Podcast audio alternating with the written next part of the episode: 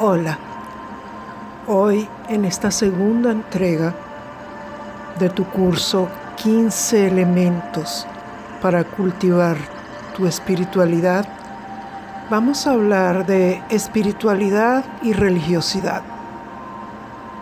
Te invito a reflexionar acerca de estas dos palabras en tu vida, espiritualidad y religiosidad. Y aquí hago un alto y te pregunto, ¿qué significa para ti? Y esa es nuestra reflexión principal. ¿Qué puedo decirte yo acerca de eso? Lo primero es entender que espiritualidad y religiosidad son dos cosas distintas.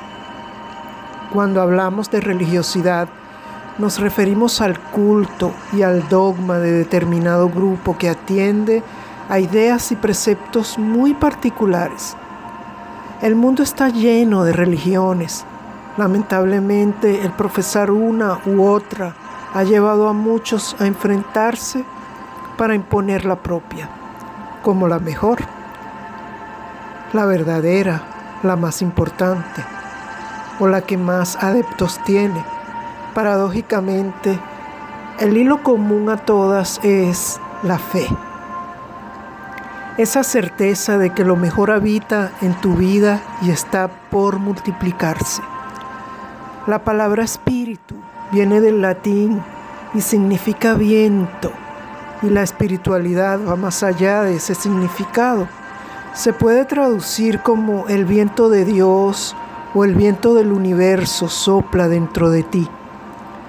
Por su parte, la espiritualidad no atiende a patrones establecidos, no obedece a preceptos religiosos, reglamentos, mandamientos, pues su esencia se basa en la gestión de la propia paz, para emanar paz, en superar el ego que divide y atender la parte que te eleva como ser humano. Y lo más importante, ese sentir que perteneces a un mundo cuyo motor es el amor. Y es aquí donde entraría tu religiosidad. Si la tienes, recuerda que nada es cuestionable, nada es bueno, nada es malo, simplemente es.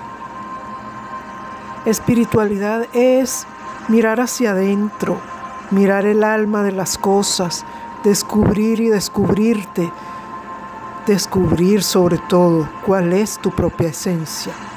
Es indagar en ti, conocerte, buscar tu verdadero yo, enfrentarte a él, al desnudo, tal y como eres.